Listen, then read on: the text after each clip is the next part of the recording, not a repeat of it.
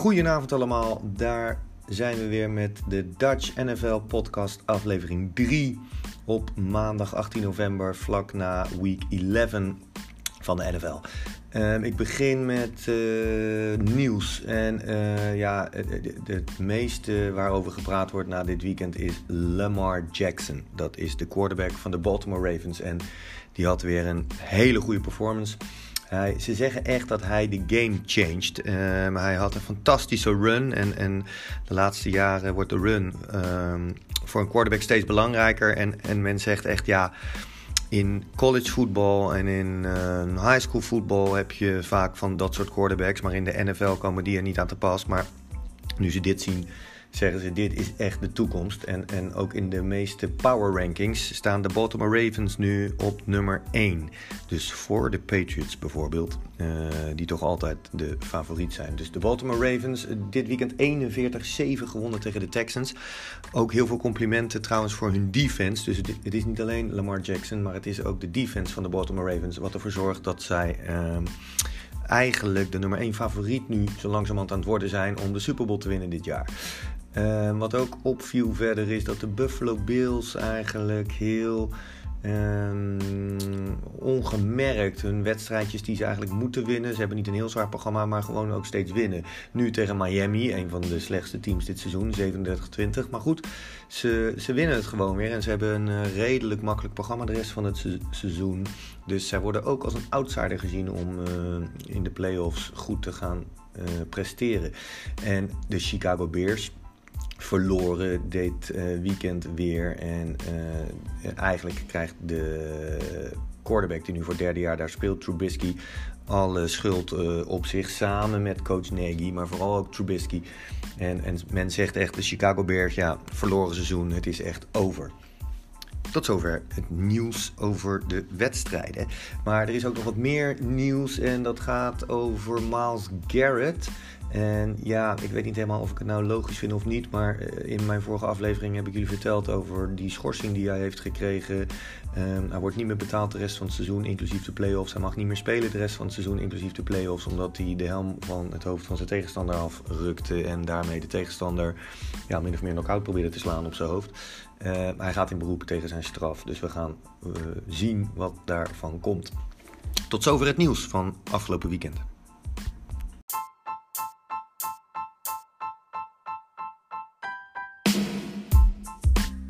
Dan de uitslagen van dit weekend. de Steelers verloren met 7-21 van de Browns. Daar heb ik het in de vorige aflevering al over gehad. De Texans verloren met 7-41 van de Ravens. En hierdoor hebben de Ravens nu de laatste vier wedstrijden achter elkaar met meer dan 14 punten verschil gewonnen. De Falcons wonnen met 29-3 van de Panthers. En dat is de vierde achtereenvolgende winst van de Falcons tegen de Panthers. En de Cowboys wonnen met 35-27 van de Lions. En Dak Prescott heeft hiermee 38 overwinningen achter elkaar. Niet achter elkaar, 38 overwinningen sinds 2016. En moet daarmee alleen Tom Brady voor zich laten. De Jaguars verloren met 13-33 tegen de Colts. En de Colts hadden 264 rushing yards. En dat is het meeste sinds week 11 uit 2004. De Buffalo Bills wonnen met 37-20 van de Dolphins. En John Brown van Buffalo had twee, twee receiving touchdowns. En dat is een uh, persoonlijk record. De Broncos verloren met 23-27 van de Vikings. En de Vikings uh, hadden een 20 punten achterstand en uh, maakte dat dus goed. De Saints wonnen met 34-17 van de Buccaneers. En Michael Thomas, uh, de wide receiver van de Saints, uh, is de eerste wide receiver die in 10 wedstrijden in het seizoen meer dan 90 receiving yards heeft. De New York Jets wonnen met 34-17 van de Redskins. En de Jets hebben nu een 3-1 score tegen NFC East opponents en een 0-6 score tegen de andere opponents. De Cardinals verloren met 26-36 van de 49ers. En de 49ers hadden 408 passing yards. En dat is het meeste sinds week 13 van 1999. De Bengals verloren met 10-17 van de Raiders. En Max Crosby had 4 sacks van de Oakland Raiders. En dat is het meeste van een Oakland-speler sinds week 14 uit 2015. De Patriots wonnen met 17-10 van de Eagles. En vijf van de laatste zes onderlinge wedstrijden is beslist door uh, uh, one possession. Dus zeg maar door één score. De Bears verloren met 7-17 van de Rams. En daar heb ik verder niks bijzonders over te vertellen. Tot zover de uitslagen.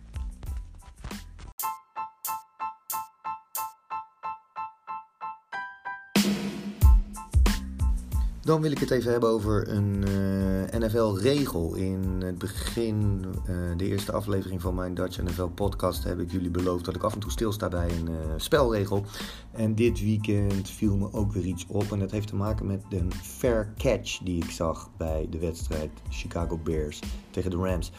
Um, een fair catch is um, als er een kick-off aan de hand is of een punt return, dan uh, is degene die de bal vangt, uh, gaat de bal vangen en gaat dan zo ver mogelijk uh, met de bal lopen. Maar hij kan ook een fair catch signal, signal doen. En dat betekent dat hij de bal gaat vangen en niet gaat lopen. En dan voorkomt hij dat hij alsnog getackeld wordt.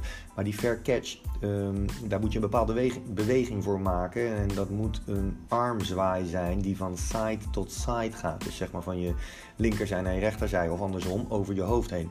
En als je dat doet, dan mag je dus niet aangevallen worden. En nu was uh, iemand van de Bears of de Rams, daar wil ik even vanaf zijn, die heel laat een fair catch signal deed en alsnog dus getackled werd door de tegenstander. En toen was de ruling on the field, dus de scheidsrechter besloot toen dat het een late signal was en dat hij dus daarmee geen bescherming had en dat hij inderdaad getackled mocht worden. Maar uiteindelijk was dat niet het geval, want er bleek helemaal geen late signal te bestaan. Er is geen regel uh, op welk moment je die fair catch, dat fair catch signal moet maken. Want het feit dat je hem maakt en dat je je arm van side tot side over je hoofd moet uh, laten gaan, geeft al tijd genoeg om te zien voor iedereen dat je een fair catch uh, signal geeft. En dat je de bal gaat vangen en niet gaat lopen. Dus wat er echt aan de hand was, uh, is dat er geen late signal was, maar dat het een wrong signal was. Want als je de herhaling goed bekijkt, zie je dat de arm niet helemaal over het hoofd gaat, maar van een side tot aan het hoofd gaat in plaats van side naar side. En het was dus een wrong signal en had een late signal. En omdat het een wrong signal was, was de tackle terecht en had hij geen bescherming en kon hij ons te boven gelopen worden.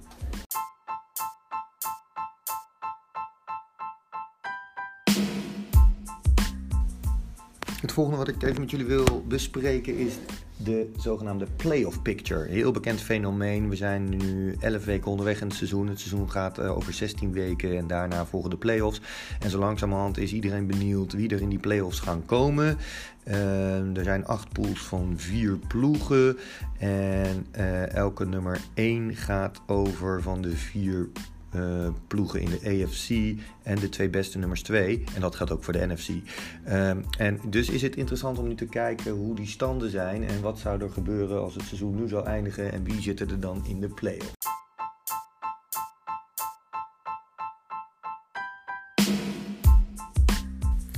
Voor de AFC zijn het momenteel de Patriots, de Ravens, de Texans, de Bills, de Colts en de Chiefs.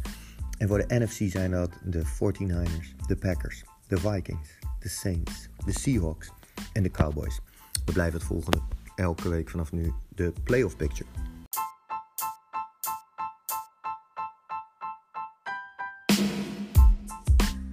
En dan een nieuw onderwerp. Ik denk dat het af en toe ook leuk is om wat vragen of een quiz, zeg maar, in deze podcast te doen. Ook om even te kijken of er uh, misschien wat reacties loskomen van luisteraars. Eén uh, ploeg is al eliminated voor de playoff. Uh, en dat zijn de Cincinnati Bengals. Die hebben 0 keer gewonnen en 10 keer verloren. Dus lijkt wel logisch. Maar ik ben eigenlijk benieuwd of iemand weet waarom die eigenlijk uh, niet meer zich kunnen kwalificeren voor de playoffs. Want als je naar het aantal wedstrijden dat nog gespeeld moet uh, worden kijkt, namelijk 6, dan zou het volgens mij nog wel kunnen. Maar er is een reden waarom dat niet meer kan. Dus ik ben benieuwd. Laat het me weten of jullie een antwoord weten waarom de Cincinnati Bengals op dit moment al geëlimineerd zijn voor de playoffs. Mijn e-mailadres is itse.berkouwer.kazema.nl Ik ga het even spellen. idse.berkouwer.casema.nl En om even in de quizsferen te blijven. Uh, mijn goede NFL-vriend Douwe Kuiper vroeg laatst van hoe uh, is het eigenlijk met die indelingen. We hebben de AFC West, North, South en East. En we hebben ook de NFC West, North, South en East. Maar als ik op de kaart kijk, dan lijkt het niet helemaal logisch. En dat klopt, uh, want er zijn twee criteria toen ooit deze indelingen werden gemaakt die richtinggevend zijn. Eén is locatie, maar twee is rivalry. Ik vind het echt typisch Amerikaans en uh, kan het me bijna niet voorstellen. Maar in de NFC West zitten allemaal teams inderdaad based on the US West geography. In de NFC North en in de AFC North zijn inderdaad allemaal teams die in het noorden van Amerika liggen. Maar dan uh, voor de rest van de divisies gaat het second criteria spelen. In de AFC West bijvoorbeeld bijvoorbeeld, sorry, zitten de Chiefs en de Broncos. Maar zij liggen zo uh, centraal dat uh, zelfs de Texans uh, meer in het westen liggen. En de Chiefs ook. Maar dat komt door rivalry. NFC East, de Dallas Cowboys, die zitten daarin omdat ze grote rivaliteit hebben met de Giants en de Redskins. En die zitten ook in NFC East. En dat maakt het gewoon leuker. Maar als we ook alleen naar de locatie zouden kijken, dan zou Dallas eigenlijk in de NFC South thuis horen. de AFC South uh, de Indianapolis Colts zijn zo verschrikkelijk in het noorden dat zelfs de Bengals uh, dan in de South Divisie zouden kunnen zitten. En in de AFC East uh, zitten de Buffalo Bills, omdat zij bijvoorbeeld een rivalry hebben met de Jets. En zij zijn zelfs westelijker gesitueerd dan de Browns. Ehm, NFC South. die zouden de Carolina, Carolina Panthers bevatten.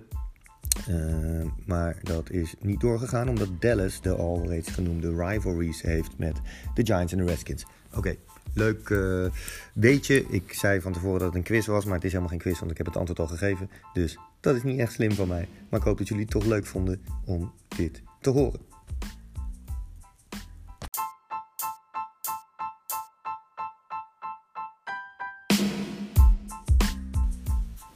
En zo zijn we alweer aan het einde gekomen van aflevering 3 van de Dutch NFL podcast. Die over week 11 ging in de NFL. En die begon op maandag 18 november. Maar inmiddels is het 10 voor half 1 en is het dinsdag 20 november. En dit is een Nederlandse podcast. Dus voornamelijk Nederlandse luisteraars, denk ik. Dus uh, heel snel naar bed allemaal, want uh, het is veel te laat. Ik hoop dat jullie ervan genoten hebben. En ik hoop jullie snel van de volgende aflevering te kunnen voorzien. Veel plezier komende week met alles wat je doet, maar vooral ook richting het eind van de week met de NFL Week 12. See ya!